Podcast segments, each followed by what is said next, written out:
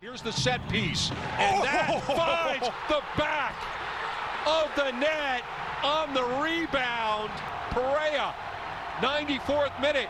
Orlando City might just get the three points that they need to punch their ticket in the playoffs. Are we checking it for who actually gets the goal, Pato or Perea? Are we looking for offside? What exactly is Alan Chapman looking for here? An offensive foul, perhaps, Hello, ladies and gentlemen. Welcome back to the Orlando Soccer Show. For today, I'm going to spend another hour and a half complaining. Yeah, doesn't that sound fun?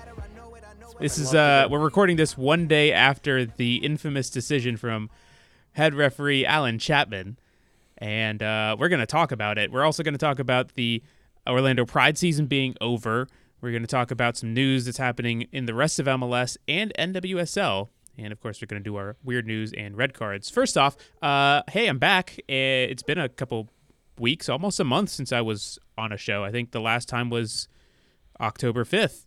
Uh, was the last time I actually did a show with you guys because I've been calling games for NWSL and USL League One and Championships. So uh, that season's now over. They're heading into the playoffs. So here I am, back with you guys. And um, I guess thankfully or unfortunately, I haven't been able to watch any of the games live because of what's what I've been doing. Like I, I saw the, I think the Pride game on Friday, the last game of the season was the last like the last game that I was able to go to.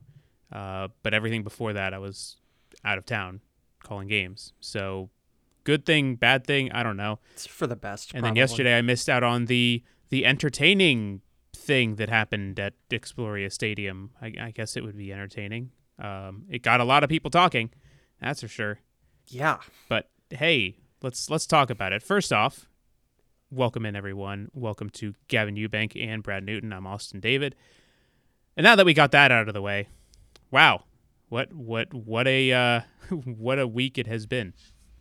Yeah. Yeah. Um.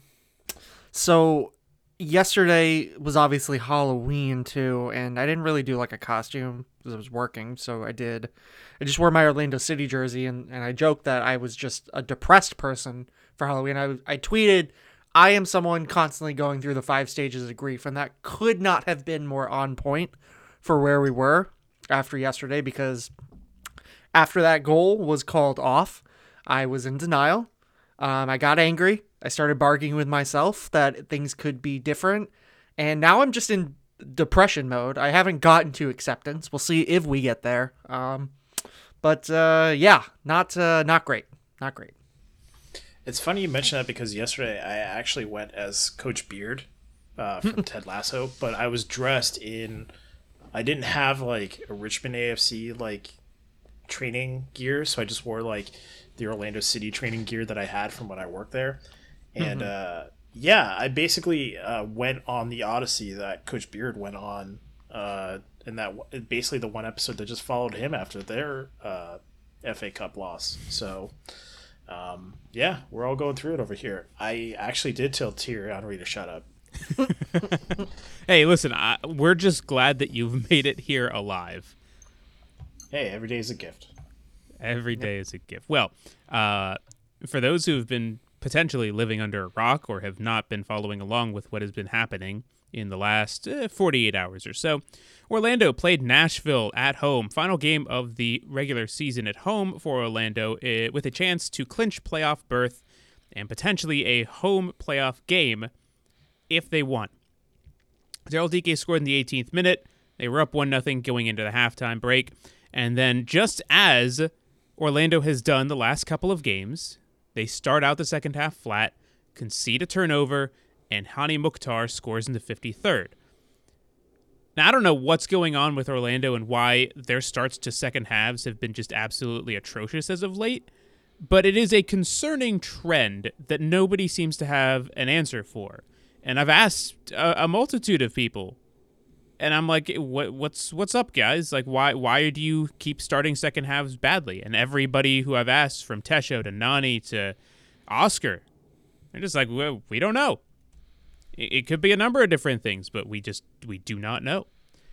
But it's it's a trend that has been going on You go back to the well, the Columbus game was a bit of a misnomer because they were already down to nothing, but you go back to the New England game. That was a later portion of the second half. The Montreal game, they concede in the 51st minute. The Cincinnati game, they won, so that doesn't count. The DC United game, they scored in the sixth minute. Uh, Nashville, last time they played them, conceded in the 59th minute and had to pull back from, at that point, 2 nothing down to tie it at 2 2. Going back to the, was it the Philadelphia game? They conceded in the 61st minute. Uh, the other Montreal game, they conceded two very late, so that doesn't count either. Um, so maybe not as much of a trend as I originally thought. but it is it is still concerning because like it's not necessarily the goals that have been scored, because all the players have talked about how they've started the second half flat uh, in games as of late. So it's not necessarily the, the the score lines that have been reflective of that, but it is a trend nonetheless that has been continuing.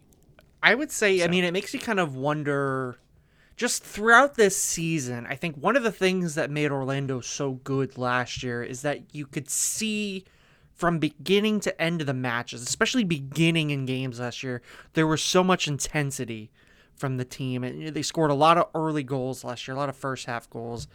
But just for whatever reason this year, kind of throughout the season, it, things have not not always, but it just kind of feels more flat. I mean, obviously the team is struggling up front. It's struggling to create those chances, and maybe that's part of it. it. Is they're just kind of out there with no real um I don't know, conviction that they had last year. The kind of what they I mean even early in the year when they were playing kind of well to start off the first couple of months, but it definitely it's definitely concerning. I mean, especially as you kind of like this is the final games, like this is the time that you need you should be hungry to go out there, especially at home in a game that you like you said is must win to get into the playoffs. It yeah, I mean that there, there should be more to that and that should be able to kind of overcome just any of any tactical deficiencies that may be out there. The the one thing that you can control is the intensity and the energy that you put into the game and like you said, it, it wasn't necessarily there. And heading into the playoffs, you know, knock on wood that they that they do get there, eh, something that's going to have to be you know, very keeping a close eye on when we get there. Absolutely. And I think the biggest thing for this season is comparatively to last year. And I think I've mentioned this on the show a couple times. The, Oscar was very adamant about calling his team protagonists in 2020, mm-hmm. where they were the ones controlling the games. This year, he hasn't used that word very much in press conferences. He hasn't really, and it hasn't really been on the field. They haven't necessarily been protagonists of games a lot this year and I think that's why you see the the drop in form, the drop in intensity, and the drop in results is just simply because they are not the controllers of the game as much as they were last year. Because I think teams have kind of realized what they do and what they are capable of and how they play, and the way the way Orlando's defense is specifically.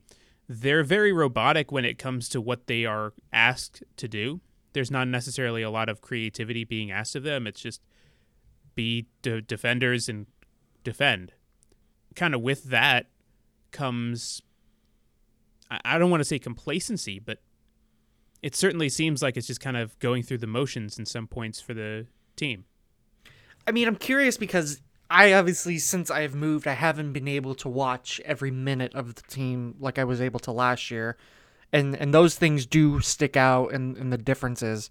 But I'm kind of curious is do you think that it's something more like do you get a sense like this this is the same group. It's the same players with the same coaches and staff and, and everything. So mm-hmm. yeah, you know, I get it's understandable that that same level of intensity and whatnot is not going to necessarily be there as it was because last year was obviously new and last year was you know a brand new thing that everyone's buying into and there's that excitement around it. Mhm. Is do you get the sense that it's by design that the team is not necessarily as pragmatic or does Oscar kind of under see something that maybe they're just not capable of doing that anymore? I don't know. I mean, like from the times I've been at training to the times that I've seen or talked to them, it still has a very similar vibe. Like the trainings are upbeat and everyone's happy and excited. I genuinely have like just like what they have told me. Nobody knows what has changed, Mm-hmm. or at least they're not telling us what has changed. It could be very, you know, something that's that's happening behind the scenes that just nobody knows about, which tends to happen in professional sports. You you often find things out later, or you never find out things at all, and you jump to conclusions. Um, You know that that tends to happen a lot in sports, jumping to conclusions. But with this team, there are no easy answers to why things have not gone their way.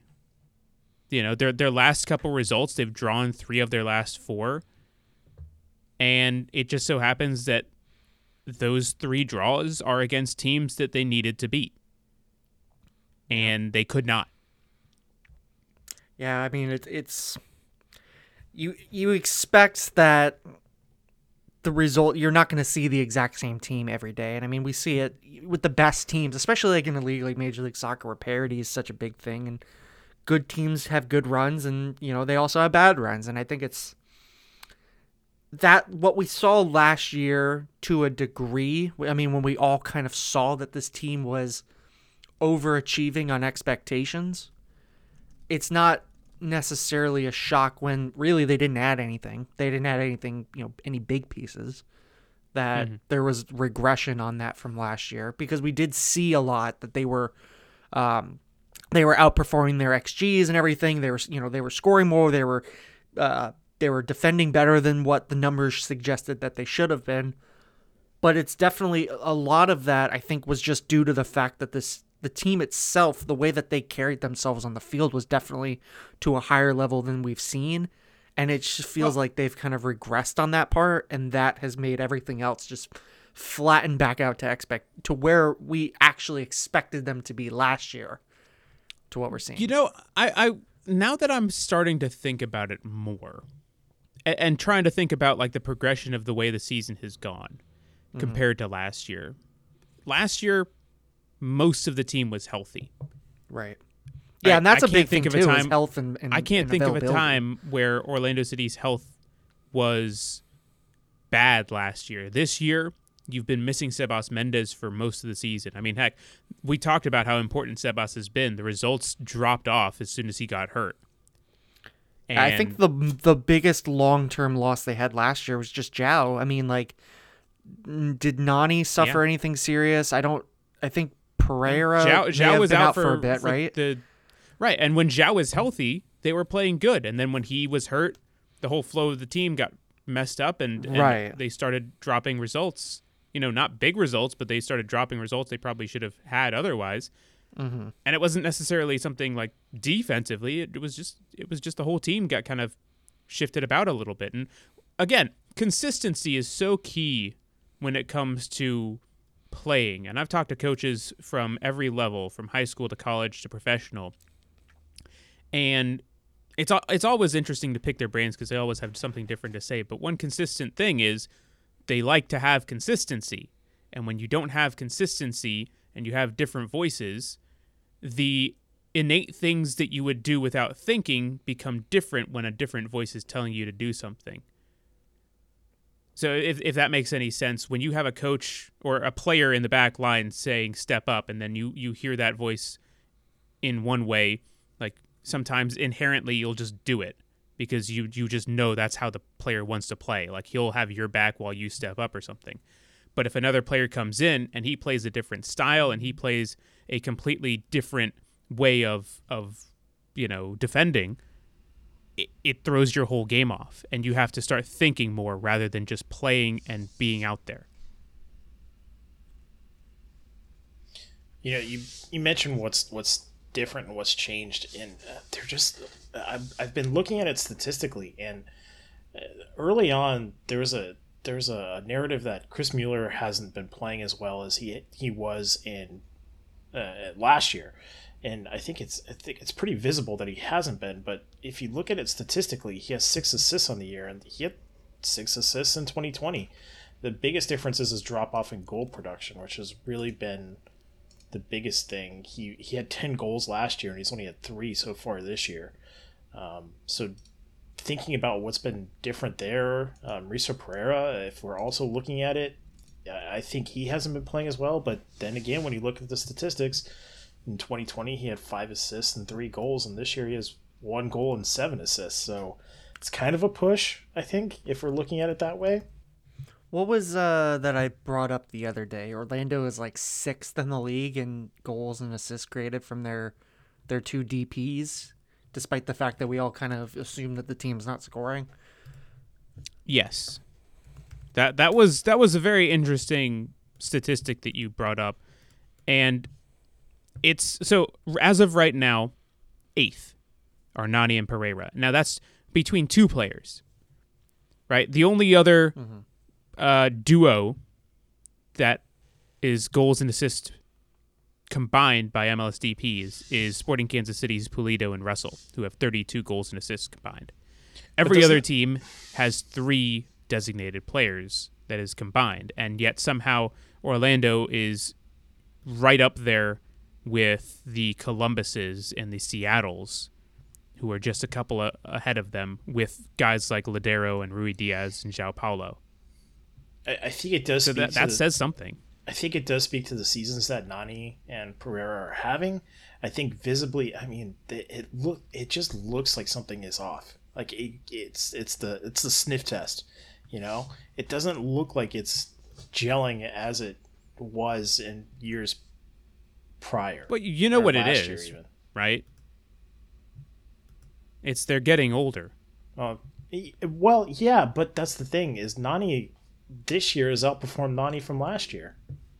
Yeah, but Nani, la- it's hard to compare Nani last year to Nani this year because it was such a shortened season last year. He's uh, yeah, he played three fewer. I mean, he's so far this year he's played three fewer matches. But I mean, looking at the numbers, ten goals versus nine last year, seven assists versus five last year. It's it's. Oh yeah, well he he started out the season incredibly well, but again, just like Matt Doyle has said, and and everyone has given him shit for this, but he was right.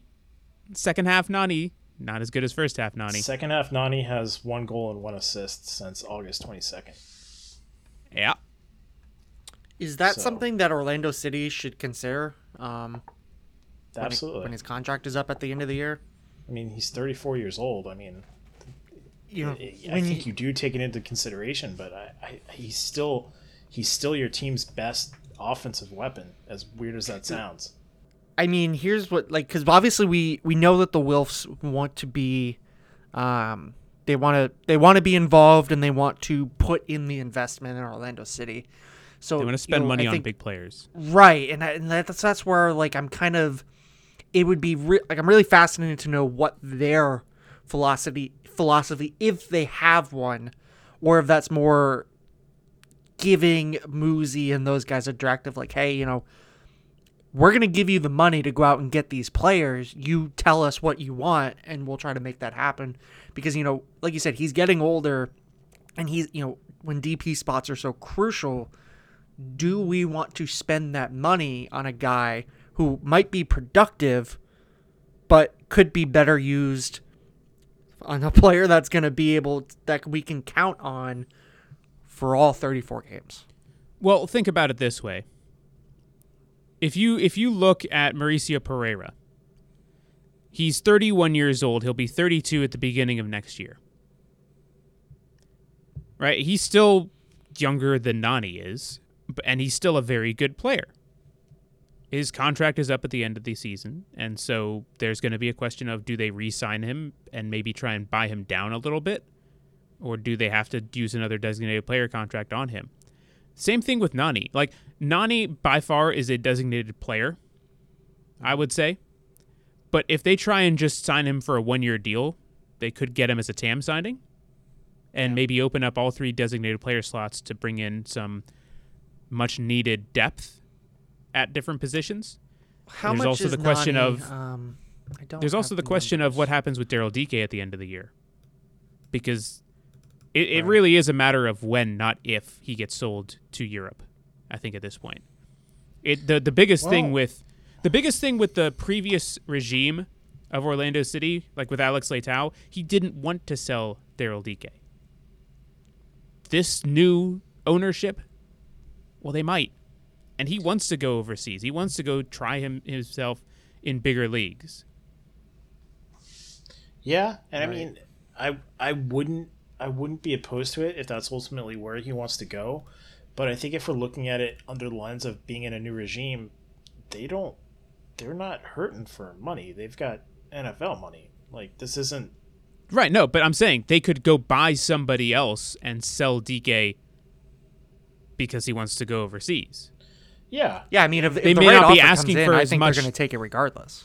Right. They may not be asking for as much as the previous group was, though. And the the thing about Nani is he's on almost two and a half million right now. I don't know that he's going to take enough of a pay cut to get close to Tamron. If it's only a one year deal, because he's currently on a three year deal. I mean, maybe, but that's again like he's given up a lot of money. Where he's already kind of stated too that he does want to to go back to Portugal, right? Mm-hmm.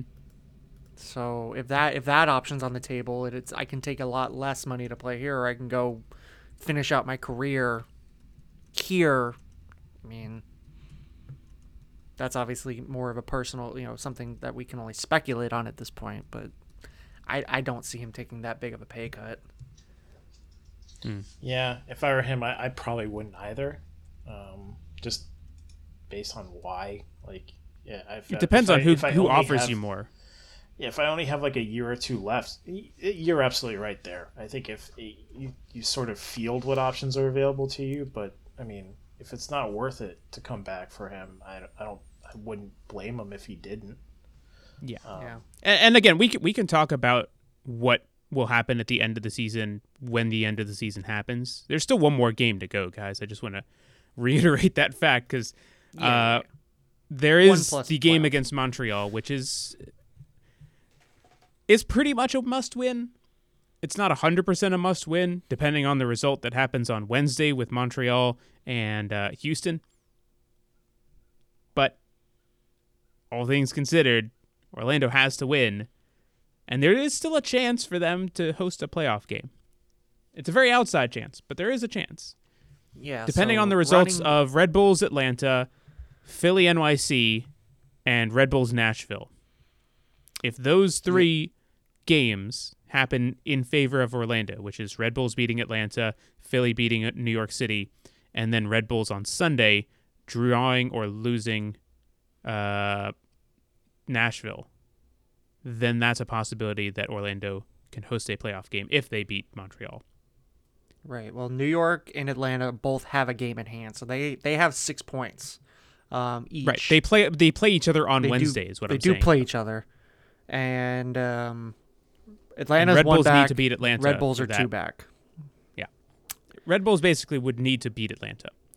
Yeah. And if Montreal loses, then there is no other team that can catch Orlando, who currently are on 48 points. Right. So Montreal hosting Houston, a Houston team that has not won a single road game this year against Montreal that are 8 3 and 4 at home. Um, if Montreal does not win that game, Orlando City is locked into the playoffs, and then Sunday becomes all about positioning. If Orlando is to not get into that spot where they can host a playoff game, your three options are Philadelphia, Nashville, and New York City. Uh, Philadelphia, second place, 11 3 and 3 at home. Nashville has not lost a single home game this year. And then New York City, 10 3 and 3 at home. And as we all know, Orlando got their asses kicked 5 nothing earlier in the year. So, uh, There is also a very outside chance that Atlanta or New York could host a playoff game, dep- depending on what happens in the final matches of the season. So if New York wins their final two, then they'd be on 52 points. And if New York City loses their final game, then New York Red Bulls would jump New York City. And it could potentially be a New York derby in Harrison, New Jersey. That's interesting. I would also think that if Orlando, well, they can't. Yeah, they could pass New York City. If Orlando was to pass New York City, Mhm. and Atlanta somehow jumps up there, and we get an Orlando Atlanta game in the first round. That's distinctly possible. Yeah. There, there's a lot to happen here, but the point of the matter is, Orlando needs to get a result, and at the very least, they need to draw, but they need to win in order to try and have a chance, an outside chance of hosting a game. Which we never fully uh, ran down how we got to, to this point of Orlando still needing a win clinch the playoffs, Austin. Yeah, we haven't. ev- God, we've we've spent like twenty Yeah. something minutes talking about uh, everything else but the play in question. Take us down memory lane. What happened? What happened in the 94th minute of that game last night? So Pato, Pato, Remember you him? guys, Yeah. remember that guy? He came into the game, and uh, Orlando had a free kick right at the end of the game. It's a great kick. Pato strikes it. Joe Willis tips it onto the bar, comes off his back, doesn't go in. Daryl Dike crashes the box, kind of gets a touch on it, as well as a touch on Alistair Johnston. The ball goes to Andres Perea. He knocks it in. Orlando's up 2 1. Crowd goes wild. And then the funniest thing happened it went to VAR. And Alan Chapman, who is not got a good history of refing Orlando City games, because he's the guy who refed the Orlando New York City playoff game last year, and he was suspended for the rest of the playoffs for getting it wrong. He comes into this game and gets a chance to decide the result for, or shall I say, against Orlando, and does so uh, by calling a foul on Daryl Dike in that buildup. So the goal's wiped out. Orlando draw 1 1. Oscar's upset. The whole team's upset. And um, that's where that's where we are. Yeah, you know, it's just kind of another thing that happened ironically earlier in the day is obviously Bill does not really care that much for soccer and I was telling her about the game that was going to be on. This was earlier in the day before the game had started and I was like, "Yeah, they play. They need to get into the playoffs." But there is this referee who is very not good and usually screws things up for Orlando City and she was like, "Well, that doesn't seem right. Like why would they allow him to be in their games?" I was like, "Well, that's the thing is just they don't care." And sure enough, things fall that way. And he takes the goal off the board. Um so it's I don't know. I it's one of those things where obviously this is not the only team that that injustices like this happen to in, in Major League Soccer. Orlando City is not the only team that has been wronged by the referees. But it is just astonishing how over the years, and it's just not like little calls, like 50 50 balls, 50 50 calls that go either way. It's just so many egregious, blatant things happening that go against Orlando City that every single person that was not on the field can agree on being wrong. And in this case, it's something that no one is clear. Like the I don't, It wasn't all clear aired- and obvious to overturn. right, and and that's the thing too is we've all aired our grievances about how VAR is used in this league, but in this like you have the video to look at. And if the referees were not looking at the same video that we were looking at that was shown to us, I mean, they obviously don't have most likely the camera that was sitting right there that an Orlando City comms person was using to capture that play. But if you don't have that angle, then you don't have the best angle. So you're making a you're making a call and like you said something that's not clear and obvious. And it's just it's pathetic and it is a cancer to this league that these referees go out here day after day and it's somewhere every single week they do something that is just so bad and it is tarnishing the competitive integrity of Major League Soccer. Like if Orlando City it's a you know we just sat here and talked about how we think they're going to make the playoffs because they're in the position and they hold all control but there's also a pretty realistic possibility that Montreal wins the next two games. New York and Atlanta could jump them, and Orlando does not make the playoffs. And if they don't make the playoffs because of that decision, I wouldn't blame a single person for not continuing to have faith in this league and thinking that any of this is legit. It's it's just pathetic. I mean, what is this? Uh, Evan Weston, friend Evan Weston here, put on his timeline Yeah. today. He dug up a tweet uh, from what was it, 2019. Oh, the Uh, Zlatan quote. tweet. Yeah, a quote from Zlatan Ibrahimovic about referee Allen Chapman. Here, let's see. Um, got it loading now. Going in on him here. This was a game. Uh, obviously, Zlatan was when when he was with the Galaxy. This from 2019, August 26th. Uh, he needs to go back to the drawing board and learn basic because the way he talks, the way he acts, the way he does his things, there's no connecting him to the game. He felt the fans came here for him tonight, so he made it a game for himself. A game like that cannot be decided by the referee. The teams need to decide the game. This referee, I remember him from Portland when he said something stupid to me. Today, he said something stupid to me. He needs to go back. I don't know. He needs to go back to the guy in charge and do the most basic stuff. This, to me, if I'm being honest, I get fouled. A guy says nothing. A little push. Quote. He's. I guess he's quoting uh, from Chapman. After that, it influences my game. I can't play free. I cannot play 100% because every time I touch somebody, it's like I'm sending them to the cemetery. So, also ending that off with a little bit of Zlatan flavor. Oh, brother, this guy stinks!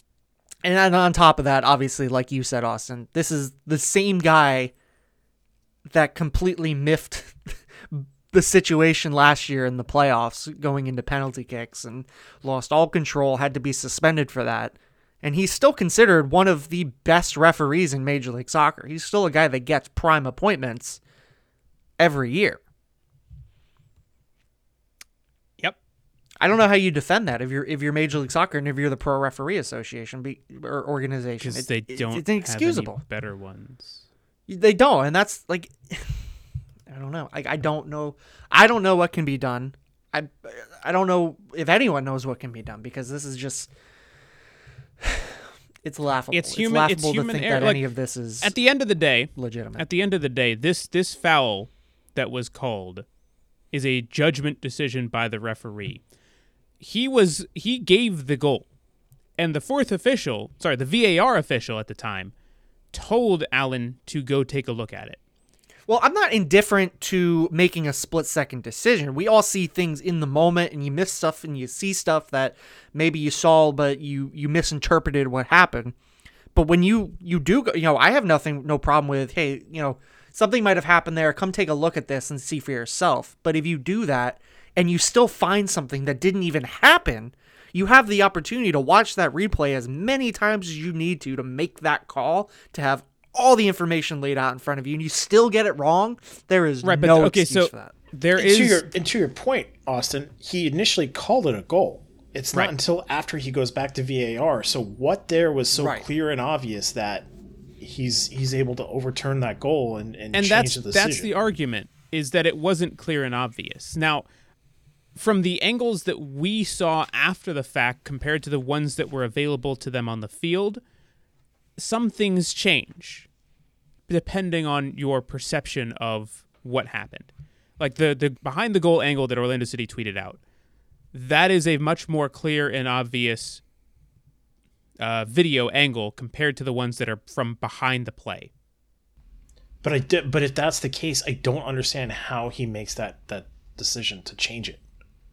If he's not, if he doesn't have a video that is that clear as Orlando City's, how how do you change that decision when you right don't? and know? i think i think that's the biggest thing is that the clear and obvious rule needs to be reinforced by the pro referees organization because there's i feel like across the league there's just been too many calls that haven't been clear and obvious and that's something that i've seen from Taylor Twellman from god who, everybody that has because it's has not just an MLS games. problem. We see this happen in England all the time too, with the way Of that course. VAR used Yeah, used yeah. over there. When they're And- calling offsides by the fractionest of margins, like what is clear and obvious about the you know the integrity of that play that that this is what the game has evolved into. Like it's not Right. Well, the point again, was to make when- the right calls, and when you're not making the right calls, then what are we doing here? What is the point of it?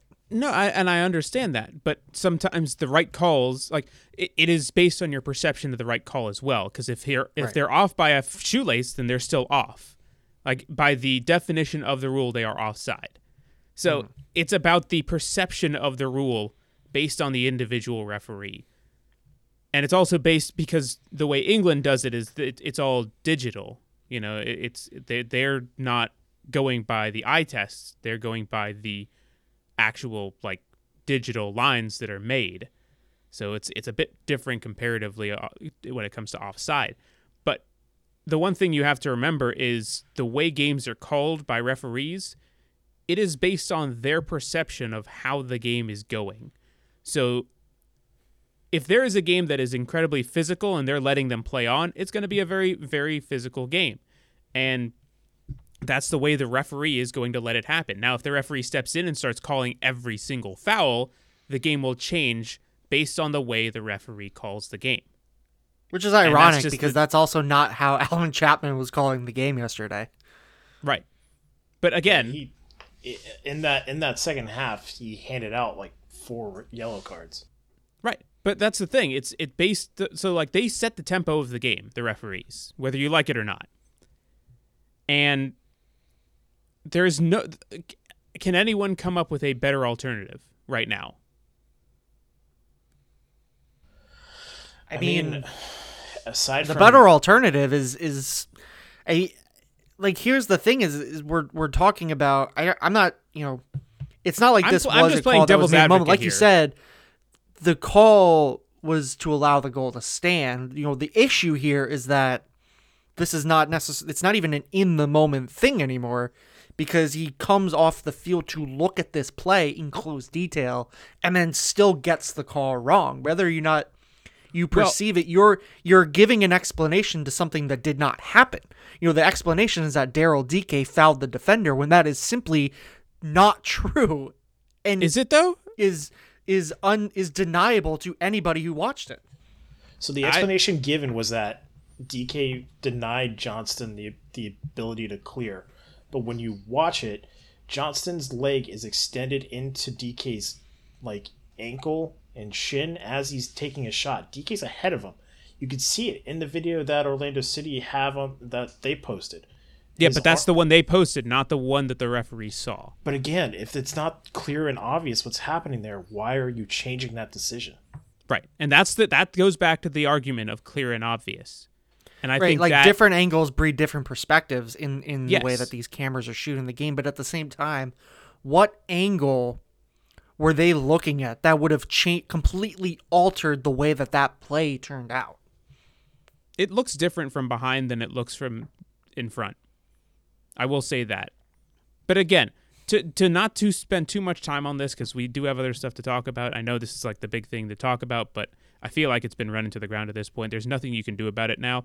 The definition of clear and obvious needs to change, or the referees need to be educated on what actually means clear and obvious. Because right now there's too much of a gray area for there to be one way or the other. I think we'll leave it at that. and right now you've got a referee who 2 years in a row has been directly involved in massive failures of understanding the rules and the jobs of of his you know of the game I don't know. I, in I don't big think games this is, for Orlando City Gavin. This is not a Who's still getting these misunderstanding of the rule. This is a judgment call. This is a judgment call that he made that it was a foul. It's not a misunderstanding of the rule like it was last year. I mean, it's a misunderstanding of what constitutes a foul on a player that was not That's a ju- another but player. that's a judgment call. It's a as much as you hate misunderstanding to say it. It's a misunderstanding of physics and how a body moves across someone else. yeah. Right, but in the grand scheme of things, it's not a misunderstanding of the rule like it was last year. It's just a judgment call made by uh, the, the hey, official. There are rules in physics, so it is a You're- misunderstanding. You're not of wrong. rule. You're not wrong. All right. We'll move on from Orlando City. But before actually before we move on from Orlando City, I want to talk about one last thing. Psych. the attendance for the final game of the regular season in Orlando. Very much left to be desired. I would I would say that's probably the best way of describing the uh, official attendance, which was announced at fifteen thousand nine hundred and fifty nine. Yikes on bikes. Yeah. So this year has been weird because of COVID and everything, obviously. But It's also Orlando City, yeah, O- Orlando City has averaged 15,000 fans per game this year in 15 games played. They are less than 2019, which was 22,000. Yeah. Now they are am- still they are still just just below top 10 in MLS attendance. They're uh, below Columbus Crew who average 16,000 fans and just above Real Salt Lake who allows 15,028 fans average. So they're ahead of teams like LA Galaxy, Minnesota, FC Dallas, New York Red Bulls, Philly, DC, Houston, Colorado, who's actually a very good team this year, Vancouver, Chicago, Toronto, NYCFC, and Montreal. Funny enough, NYCFC is actually the second worst team in attendance this year. Hmm. That's also because of COVID regulations and restrictions that they've had in place, but also they Also, play in a no one baseball wants stadium. to go watch a soccer. Yeah, no one wants to watch a soccer game at Yankee Stadium. Yeah. As great as Yankee Stadium is to watch a baseball game at, not, not the best. Yeah. You know, yeah, I mean it's weird. Obviously, Florida has been open as long as anybody's been open since the pandemic kind of hit. hmm I think you would have expected larger crowds by now. I mean, especially it's not the best team in the league, and it's not even a team that was as good as they were last year. But it's a Uh, well, his, This is- actually, by points definition, they are the best team in Orlando City history. Thank you very much. I, I- although I will say too, as far as what you're paying to see home performances, this has been the best that Orlando City has ever played across a full 40 34 game home schedule. So there there is that. Fans are getting their money's worth. Orlando's only lost two times at home. They've never had a good record at home, a, a record this good at home. Um so your money's the you know, you're getting more for your money when you show up, that's for sure. Um I mean, we're obviously we're in October. Vaccines have been out for you know a while now, and they've been accessible to everybody. f- ex- You know, everybody minus children for a while now. So maybe that has something to do. People love to bring their kids to games, and that's kind of a big driver is families coming to these games. Maybe a lot of people are, are still a little bit worried about that. You know, we've only just now getting vaccines approved for for children, so maybe that'll have a big effect on the games come next year.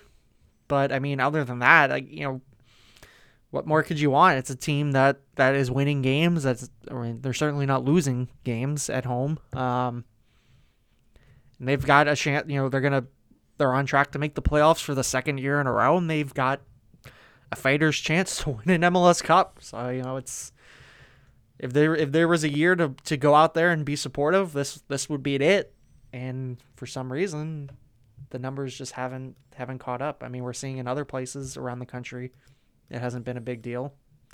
But uh, Now, Don't I- know. Brad. I want I want to get your thoughts on this. What do you think is besides the whole stuff that Gavin mentioned? What do you think is kind of hindering Orlando City? Not just the ci- city, but w- when we talk about the pride as well.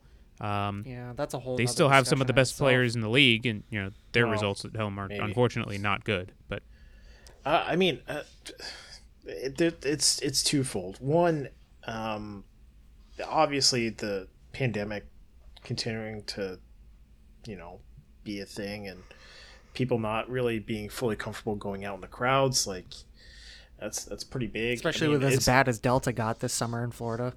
Yeah, I mean, y- you can look at all the you can look at all the sports in Orlando, and you can see you, you can make the same argument for pretty much all of them. Really, I mean, UCF football doesn't have the same sort of attendance as it did, uh, you know, compared to two years ago. Um, the Magic certainly have not had the same sort of crowds come out for their games. Um, you know, it's it's a it's a real world logistical problem that that a lot of teams are, are still facing, and it's an ongoing issue.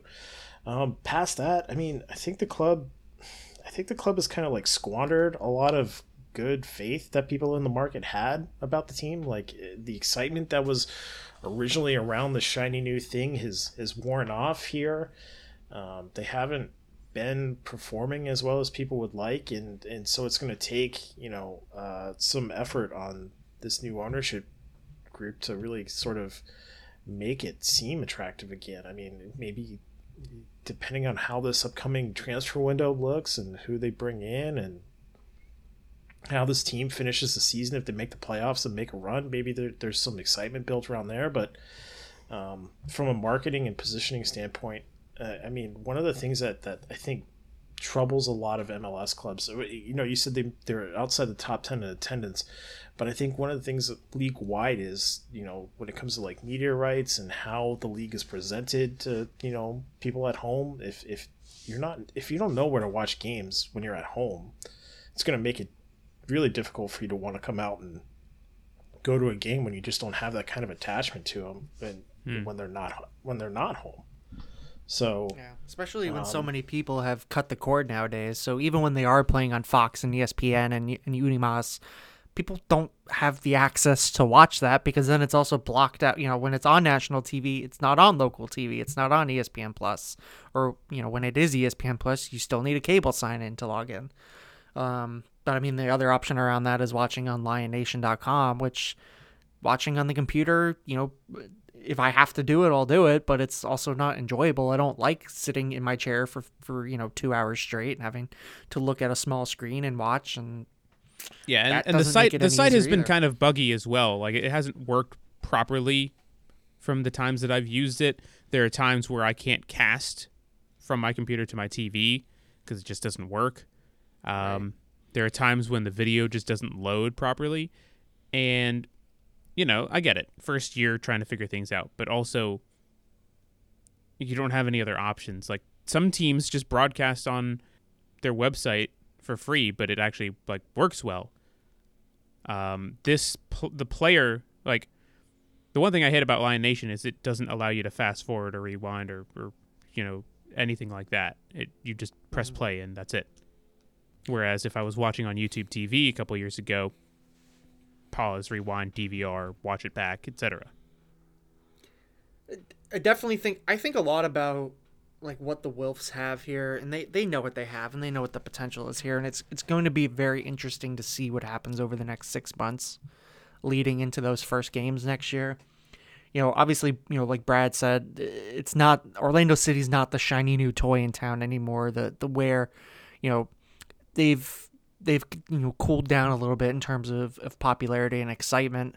But I think back a lot to those early years, you know, when everything was so so much centered around, you know, filling the bowl and, and Orlando was constantly around the community and, and again like COVID obviously has a lot to do with the ability to do stuff like that right now. But I mean, even just simple things like when they were giving out magnets to everyone and everyone had a magnet on their car and you couldn't drive anywhere around Orlando without seeing that logo somewhere every five minutes. And, you know, uh, the first couple years when the Pride were there, they they did uh, on the eve of like the season every year, like scarves around the city, and they would just leave Pride scarves all over town. Like, I feel like things like that, just simple stuff. You know, driving down I four, there's always at least one or two Orlando City billboards up, and you know, after the first few years, I stopped seeing that stuff. You stop seeing the the magnets and the billboards and all these things, and the aware, you know, it it tunes down the awareness. Um, especially in a place like Orlando where there are a lot of new people constantly coming into the community. So maybe they're not aware that the team is even there. Um, There's also the fact that they just haven't been good up until last year. yeah, and that definitely obviously plays a big role, you know, in in it. Um. People over aren't under. go out and do you watch. think more people? Do you think more people attend the last Magic home game of the season than City game of the season? How many people have been attending Magic games this season? Uh, the Um, Magic are, are bad. So Yeah, they Oh, are yeah. bad. See- but they've also they surprisingly they've done okay when it comes to attendance. Um, they've only had two home games, but they're averaging about sixteen thousand, which is more than Orlando City. I mean, but but if they're they're they continue to be bad, Yeah, like are people still gonna show up for that? Yeah. I mean, Yeah, it depends because here's the thing: as bad as the Magic are, if they're playing, say, the Heat or the Raptors well, or the yeah. Sixers, those fans will show up for those games. And mean- because of Orlando being such a, I guess, transient city, is that the right word? Yeah. Like I mean, people just come and go. Like people will just come here for a weekend and vacation for Disney and go to a Sixers game or a Bulls game or a Warriors game even. I, I like see what you're saying. Let's uh, so let's let's say this: March 26th. Um, that they would have one, two, three. They'd have four home games after March 26th, and it's against the Mm-hmm. Sacramento Kings.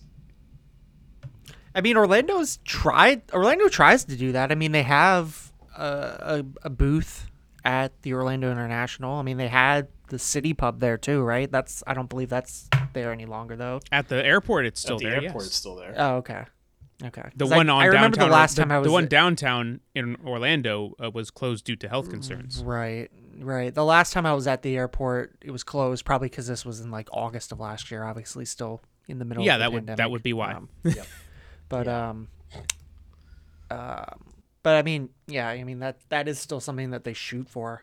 Obviously, you know, with a lot of a big Brazilian population, and the team was owned and run by Brazilians for a while, and Yep. and certainly in the way that the the stars that they brought in. Um, I do. I wonder has has that ever been asked of the Wilfs if they take that if they they understand that and that that plays into what they want with this Uh, club. I haven't had a chance to talk to any of the Wilfs yet because I've been out and about and haven't been to any of the events other than the unveiling, but all the media was there.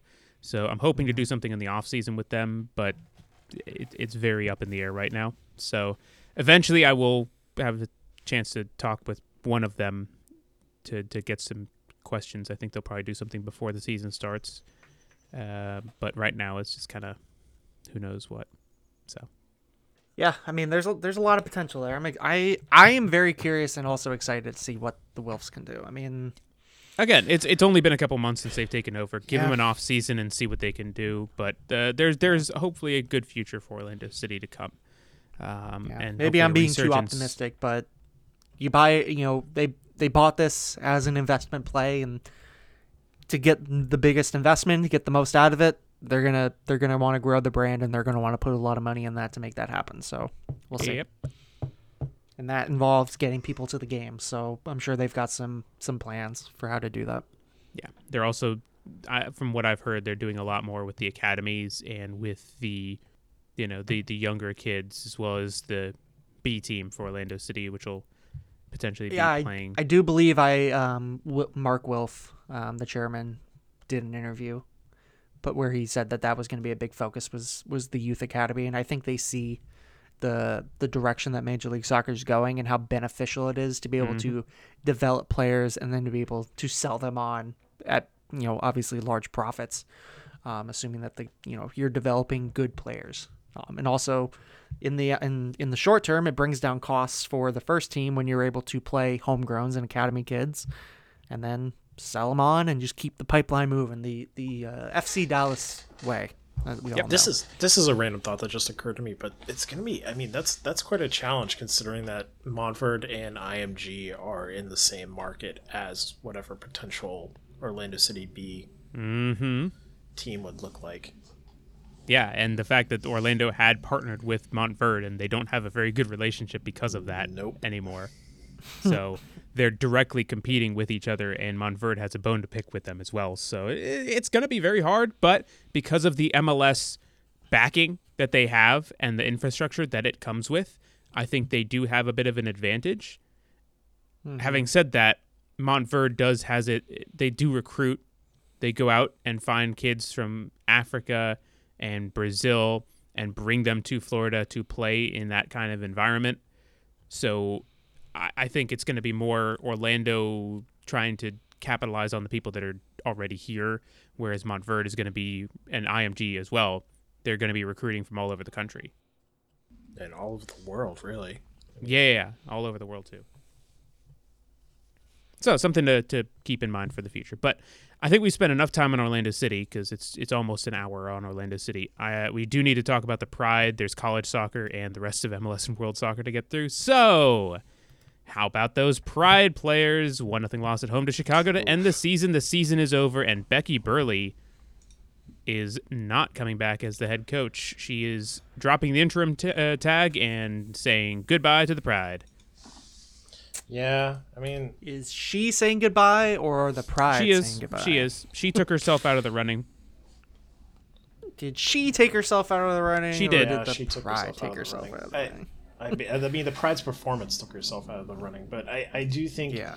if there was someone who, at, at when it was first announced, uh, looked like a like a slam dunk, Becky Burleigh was definitely the person that Mm-hmm. looked like a sure thing. I mean, even here in Florida, she's got a history of being uh, being a coach that can bring results, and they were in a prime spot to start out with. It's it's it sucks because like you're you're changing coaches mid season, you're coming in, you don't have all of your players right away to sort of get a routine started and, and really sort of get your you know whatever kind of identity you're trying to establish is you're not really to have time to to make that so it's a it's a tough position to come into but they were making it work for a while and then the end of September rolls around and the wheels just completely fall off so it, I don't I I think that's really I mean you can't lose five games in a row and, and that was what right that was league. one of the things that becky said um, when when i i can't remember if it was me or julia um, but we asked her about you know why why she took herself out of the running and she said and i quote in the end the most difficult part for me to wrap my mind around was the lack of results for us but if you take that away i think the experience was one that i really enjoyed and i'm definitely going to continue to watch the pride from maybe a bit of a different angle now uh, she also went on to say part of the reason for me not to stay on is because I think with the new ownership, new attitude, new outlook, and I think they need to find someone that is a little bit longer term perspective. That was never going to be me. And I think it will really be best for the organization to start building for the future. I think that makes sense. I mean, given where she's at in her career, it coming you know after such a long career, She just Florida, retired. It, Yeah. right. It, it would it would have been hard to see even when she was brought in. It was kind of hard to see her being a long term piece. And she makes a good point. Given all that we had kind of knew um, when the Pride did those press conferences, is they definitely, especially with the Wilfs now, they want to build long term sustainable success with the Pride. And preferably that means having a coach that's going to be there for that project to play out. Yeah, I mean she she is 54 years old and she did just retire like months before. I mean, and when you think about college, like that's that's a twenty four seven job, and and not just playing, but then recruiting and trying to constantly find the next crop of players. You know, whereas when you're a professional soccer coach, you know that you're you're at the office a lot, but you can delegate a lot of those tasks to other people, I mean she retired especially in April like GMs and whatnot. joined the Pride in July. So Yeah, that that, and she she said something about teaching. I guess she teaches at UF too. Yes, she does teach Uh, at yeah. US, uh, UC, uh, UF. Wow. Too many U's and too many F's in this state. too many L's to Ouch. finish out her tenure there. Damn. Damn. All right. Uh, some news that has come out of the Pride organization today, being Monday. Uh, the Pride have transferred and loaned two of their players to Canberra United in Australia. So Ali Heron, who I don't think actually played a game this season, has been transferred to Canberra, whereas Chelsea Washington, who did come off the bench, has been loaned to Canberra. And with that loan, they also picked up her 2022 club option. So she will be back with the team next year at the very least. Um, Allie played 12 minutes against the Dash. Ah, okay. Well, that that is She had one probably appearance. why she's not coming back. Yeah, she had one appearance all year. It was a 12 late, minutes su- substitute. late substitution against the Dash in June. Understandably so. Uh, meanwhile, on the other side with Chelsea Washington, uh, shout out Bowling Green State, where she was a graduate from. Shout out Brent Petkus as well, RIP. 30th overall pick in the Oh, 2020 RIP. NWSL draft. He's, he's not. He's, he's not dead. He's just captured by ISIS. We, we always RIP people that aren't on the show with us. Oh right, I forgot we Yeah. do that here. Uh, she did appear 10 times, had an assist in those 10 games in the 2021 campaign. Uh, but definitely a player that you can look at as depth for the future. So good to get her some more experience uh, heading into the 2022 NWSL season. So she will join the team on April 3rd, 2022, after her loan concludes. All right, final thoughts on the Orlando Pride season. Give me a one word summation to the Orlando Pride 2021 season. Gavin, Poop. poop. Okay. Uh, Brad, Tumultuous. Tumultuous. I like tumultuous. I think that tumultuous has been used a number of times by different players throughout the year. I think actually, I want to say Toni Pressley said it in her press conference to end the year. But yeah, it has been very tumultuous. You go from Mark Skinner, who left the team abruptly, to Becky Burleigh, who tried her best to get them to the playoffs but could not at the end of the day. And now they head into an off season where they are without a coach, but they do have a GM. And so now it is up to the GM to put put his stamp on the situation. Ian Fleming as getting a chance to hire his own coach, and I think that's probably very good. I think that we've seen from Orlando City's history that if the GM and the head coach work together well, they get results. And so if they're both on the same page, they will do well. And hopefully Ian Fleming can find that person that will work well with him and will get results to the Pride. There's also a question of who's actually going to be coming back for the Pride, but we'll save that for the actual like off-season episode for both teams. Mm-hmm. Mm-hmm. On to college soccer, UCF men's and women's soccer. UCF men's soccer. We'll start with them. I don't know what the heck's gone on the last couple games, but they've conceded nine goals in their last two games and have lost both. They were in a position to host the conference tournament just a week ago, and they are now six and three in conference, with the potential of being the last seed to make it, depending on how they finish out on Friday. With they play the best team in the conference, Tulsa, at Tulsa. Uh, they just lost five nothing on Senior Day to SMU at home, which, God, that was a hard game to call. It was just bad. Like I talked to Scott Calabrese, the head coach of UCF, after the game, and he's just like, "We did not show up. Nobody showed up for this team, and only when we went down a man did they actually start looking like they wanted to try, which shouldn't be the case." But it was, and now they are in a bit of limbo where they could end up being the worst seed in the conference or they could end up being the second seed in the conference. There's just really uh, there's a lot in between right now.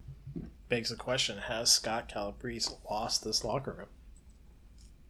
Uh, no, I think the biggest thing is that their starting center backs are out.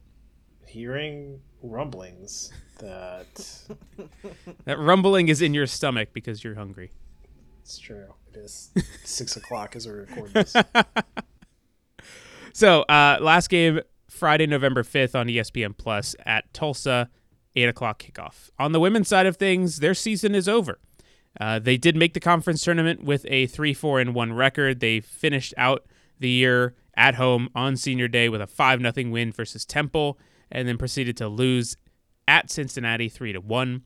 They started the conference tournament on Sunday at one o'clock against Memphis in Memphis and lost to Memphis two nothing and that's it. Their season is over. Uh, it was a very back and forth season where they had great results at the beginning of the season. They beat UF, they beat Texas, they beat Miami. And then once conference started, they just could not get results. They lost to Memphis, they lost to South Florida, they lost to Cincinnati. It was just very weird.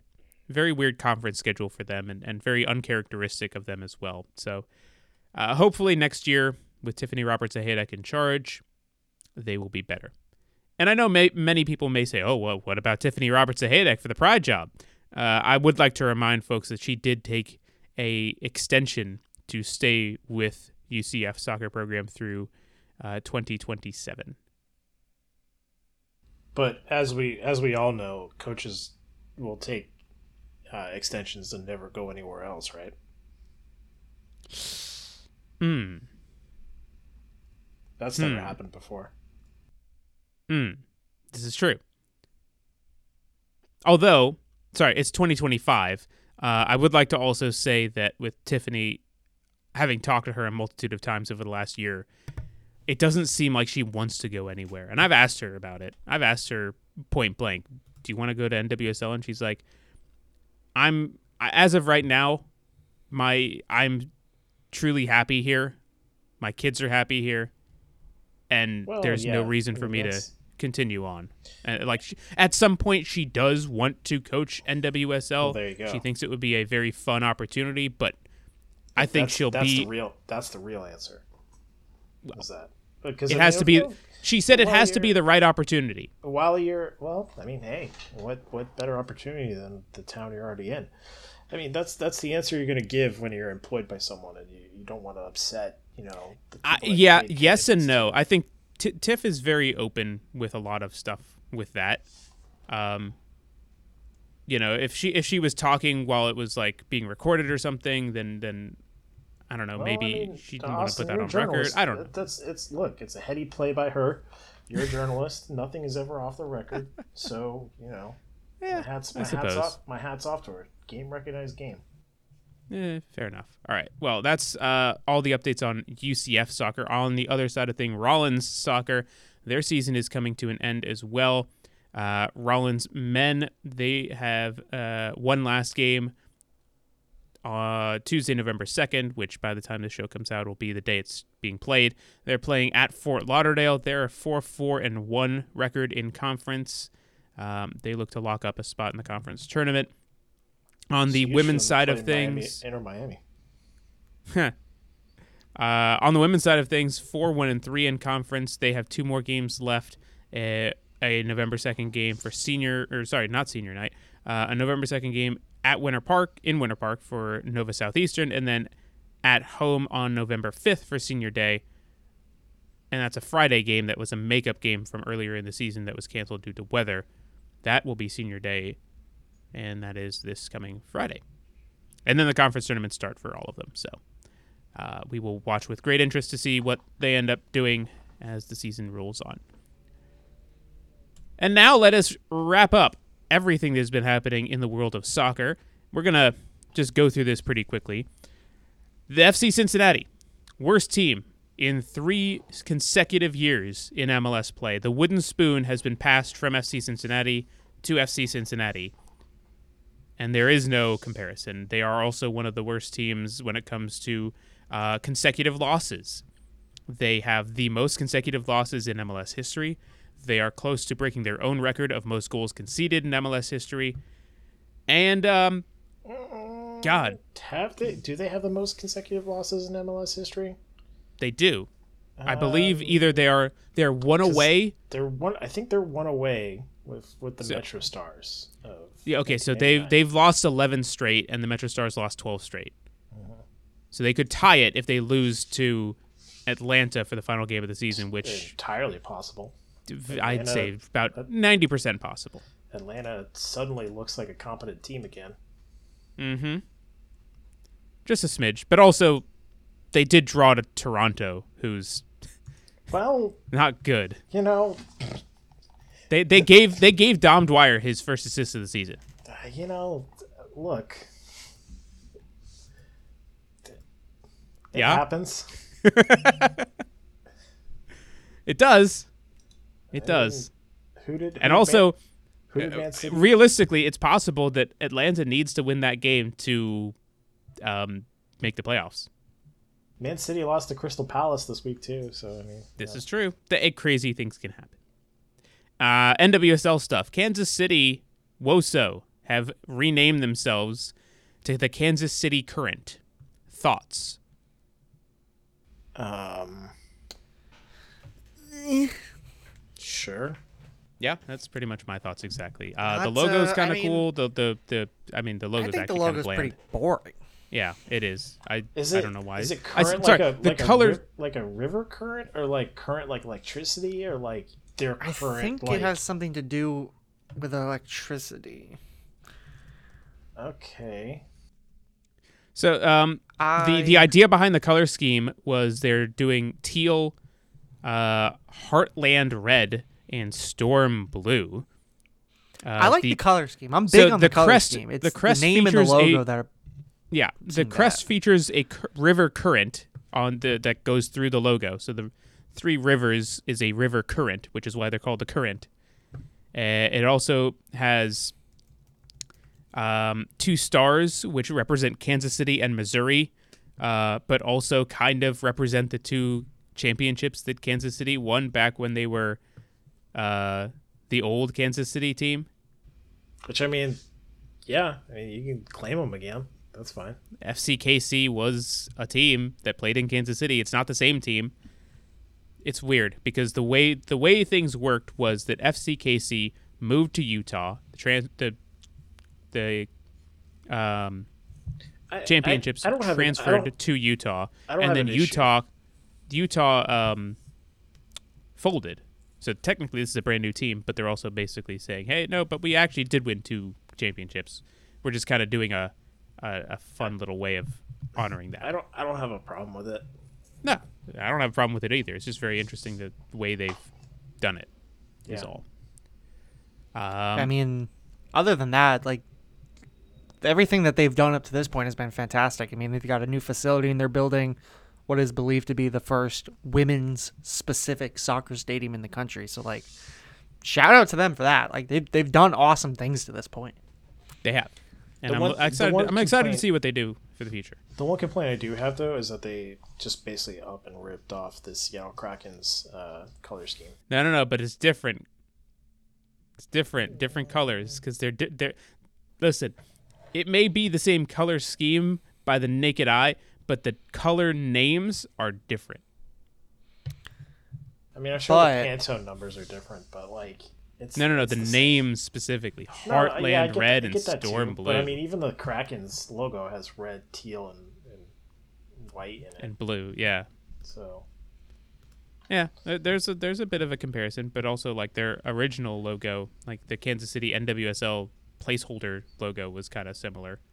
yeah, but the Kraken's is way cooler too. So This is true. I mean, the the current is just a river. The I mean, kraken like- is like a it's- mythical it's- beast. well, yeah. Where and where does the Kraken live? Where there's a current. So Is is there a current in in like the oceans, ocean? yeah, that's what the Well, Gulf yeah. Stream is. That's Yeah, yeah, yeah, yeah, yeah. Never mind. Ignore me. Moving on. Federico Higuain like, has retired. ninth grade science. We've moved on. Federico Higuain has retired. Speaking of ninth grade science, Our uh, Federico Higuain spent a number of years in the Columbus Crew I don't- I don't organization the- before. I don't know the correlation, but it, it fits. It's there's not. Moving on. 37-year-old Federico Higuain has played for the Columbus Crew, DC United, and Inter Miami throughout his tenure here where it played in MLS. And uh, he's played almost 200 games for the Crew, 10 games for DC, and 28 games for Inter Miami, where he played with his brother Gonzalo, who will, I believe, remain in the club. But yeah, that's it for Federico. So long, farewell. Best of luck. Yeah. 106 goals in his career.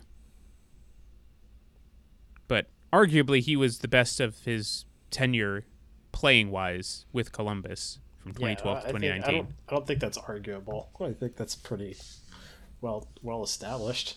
Yeah. Yeah, I would say so. Right. Um, you know, interestingly enough, he also played for Besiktas back in the day.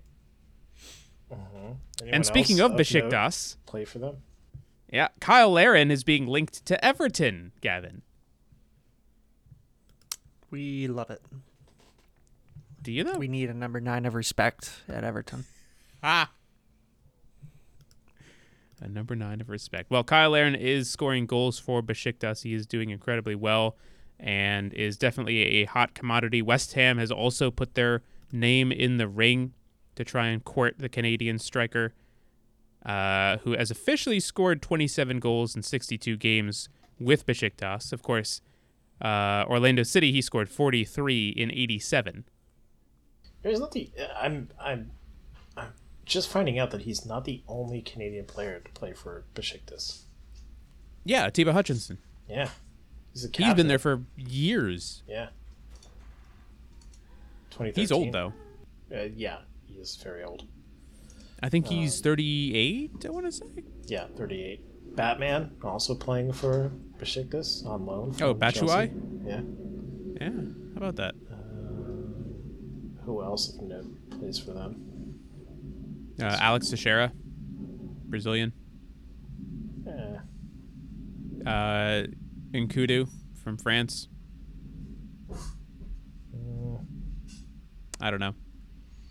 Oh, and uh, Miralem Pjanic. that actually okay. Yeah, I'll I'll go with that. Yeah, he's on loan from Barcelona. He had a he had a nice uh he had a nice Europe spell there. Moving on. Um, Hadji Barry, former Orlando City draft pick and UCF player, has won the Golden Boot for USL. He tied the record for most goals in a season and uh, has had an incredibly resurgent year. It's always fun to see Hadji doing well. And uh, just a reminder Orlando City still holds his MLS rights. Never know what'll happen. I think I do. All right, last thing from MLS and World Soccer News: the Whitecaps FC shit show. Oh boy. Yeah, so many uh many months ago there was a a whole thing with the Vancouver Whitecaps where um there was a scandal within the women's team that they had in 2010 and 2011. This has come about multiple times and has just really hit home over the last month or so where basically um Malloree Enoch told the Guardian newspaper that Hubert uh, Busby Jr. solicited sex from her, and he was a former coach, by the way, uh, along with other inappropriate advances when the pair were both members of the Whitecaps women's team between 2010 and 2011. Now, because of all of this, multiple Whitecaps executives are on administrative leave after the scandal was basically brushed under the rug and, and the entire team knew about it. So now the MLS PR uh, program has basically stepped in and said they will be engaging in an independent counsel to oversee a thorough investigation into how the Vancouver Whitecaps organization handled the allegations of misconduct brought in by 2011. So, not great. Yeah, no, that's uh, awful, and everyone there should be held accountable for their actions or inactions. Yes, probably inactions more. So, but well, with that, I think we'll move on to the final part of our show. God, we've been recording for a while. Let's do weird news and red cards slash playing advantage. Anyone got some good weird news for today? Um, I do. I was looking, but I couldn't find anyone. I've, I, Go I got, it. I got, I got one that I've got two really. So I'll, I'll, I'll read both and make, have it as a, like a make good for Gavin. Um, one is, one is pretty harmless, and I'll go with that one first. Uh, influencers in Shanghai are posing in front of Costco pretending they're in LA. Uh, Chinese netizens are cra- cashing in on the nostalgia for international travel uh, by posing in front of China's only Costco stores if they're in sunny Los Angeles. Um, basically, it's it's a it's a whole thing of Chinese influencers just taking pictures, sitting inside of shopping carts, or like posing in front of like the parking lot there in front of the Costco sign, pretending they're in LA, which is which is a, a fun way to, I guess, pretend that you're in the U.S. Uh, look, I, I'm a I'm a, a, a I'm evangelical of Costco, so if Chinese influencers want to be like, "Hey, Costco's great," then hey, I'm right there with them. All right. The Haven't other, the other news story I have: uh, Squid Game cryptocurrency scammers make off with 2.1 million dollars. Oh boy.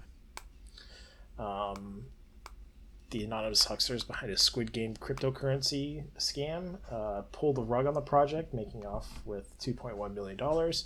Um, it was widely reported uh, through a few different uh, outlets like BBC, Yahoo News, Business Insider, Fortune, and CNBC um, about how this uh, cryptocurrency had soared by 83,000% in just a few days. So, um, not really doing much of due diligence and reporting on a scam cryptocurrency uh, basically resulted in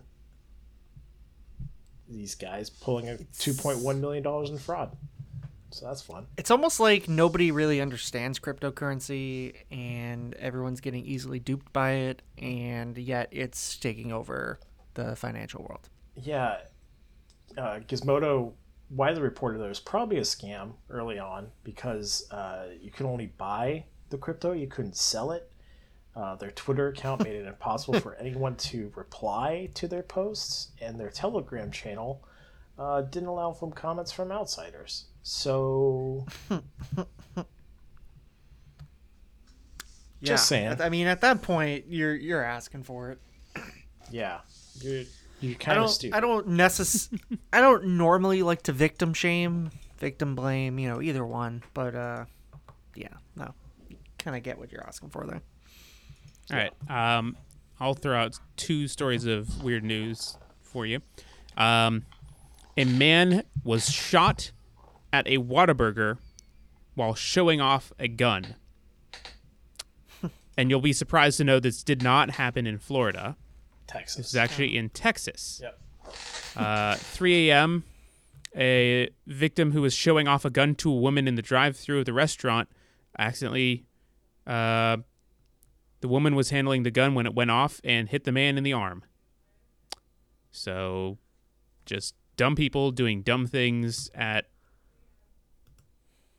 Whataburger, as you do, just, just as you do. And then um, this one you'll you'll enjoy.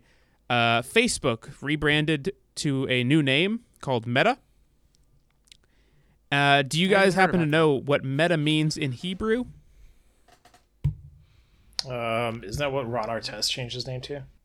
Uh, no, Meta in Hebrew means dead. So Well, it's been They- dead to me for like two years. So yeah, no, Facebook basically just rebranded to dead, which that is actually probably a good thing. Facebook is Which, dead now. Ironically, it'll be dead when its aging customer base is dead. To end the show, finally, who has a red card or who wants to play advantage today? Um, I'm playing advantage to the 76ers City Edition jerseys. Hmm. Uh, a lot of NBA teams, I think all of the NBA teams, all 32 teams announced or showed off their, their city jerseys for the upcoming season. And uh, the Sixers knocked it out of the fucking park, guys. Um, I do It's- like the Magic, so I'll, I'll, I'll give a little play advantage to that too. The Magic, the the nice thing I like about the Magic is the fact that they went with the old logo on the front. Well, the Sixers kind of did something similar to that. Um, I don't. So uh, it's it's a it's it harkens back to the old Spectrum Arena. Um, it's got like the old logo marks from there, and uh, and it has on the panels there. There's a, a red, orange, green, and blue panel. And if you're from Philadelphia, that's that basically tells you four for four there. That's the Phillies, Flyers, Eagles, and and uh, Sixers.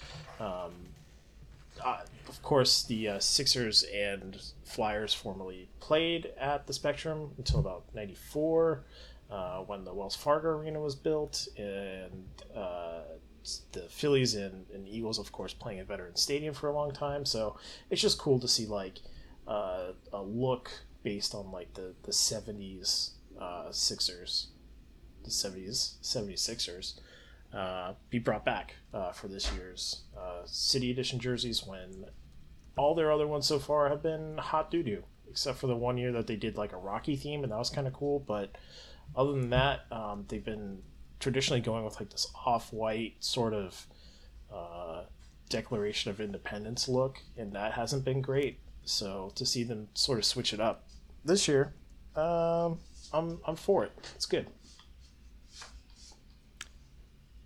Um, I've got a couple a couple red cards. One of them is my um, everyday red card to uh, Joe Manchin. Um, the next one goes to uh, where did my second one go to here? I'm sharing a picture Um, of the Sixers jerseys on the Discord now. Hmm. I have to open the link. That is actually pretty good. I like that a lot.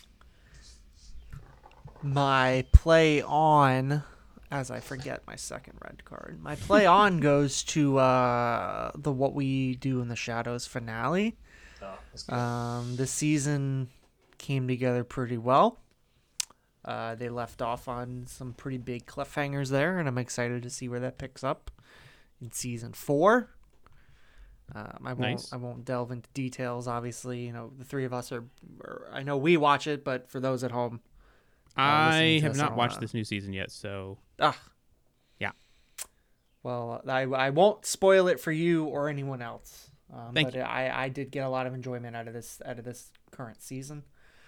And, uh, I'm sure I will once I actually sit down to watch it. Uh, I'm going to go ahead and play a red card here, straight red to uh, USL. Um, a couple weeks ago, I called a game with Miami and Pittsburgh where there was an egregious own goal that was scored by Miami.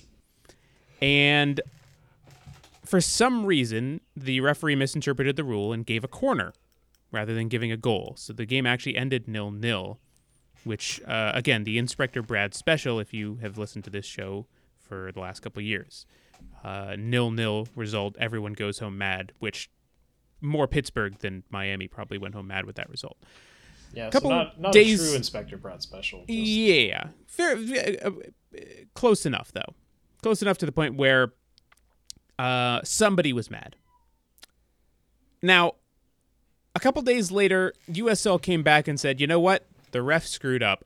We're going to actually take this game and continue it from that moment on with Pittsburgh up 1 nothing.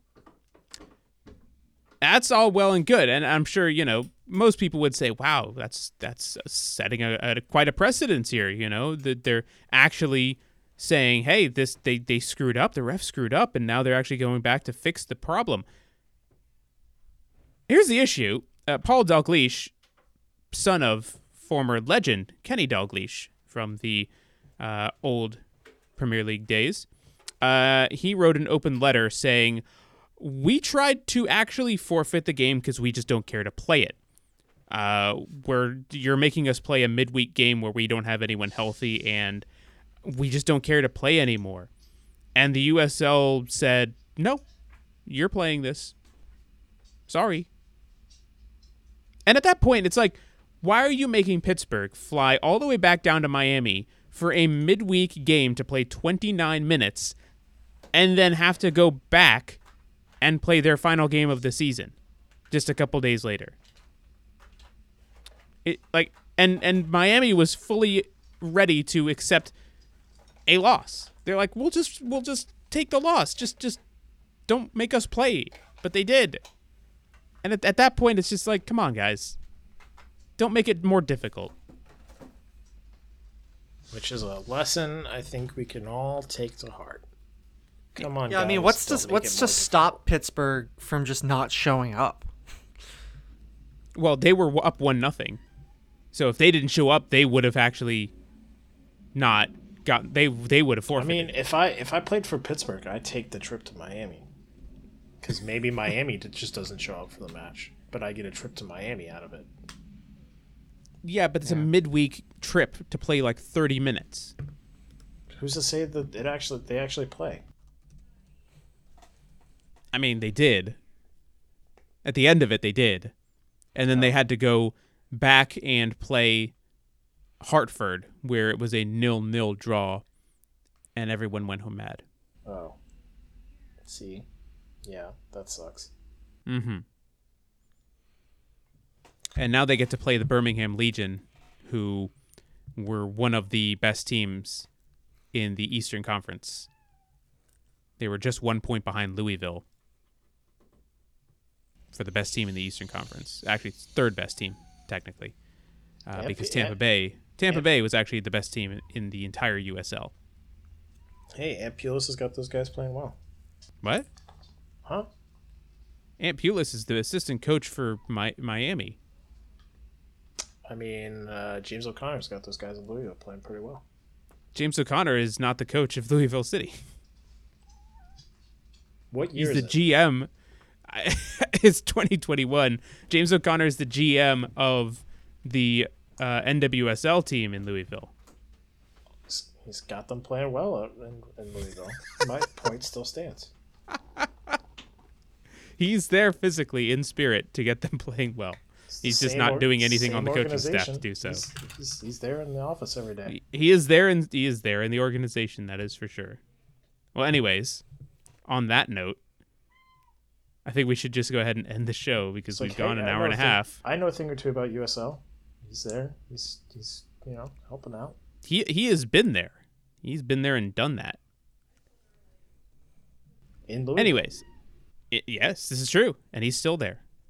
As we continue this uh, this circle around and around, and, and as Korg from Thor would say, it's it's more like a freaky circle. I think we should end the show here, call it a day, and uh, matters!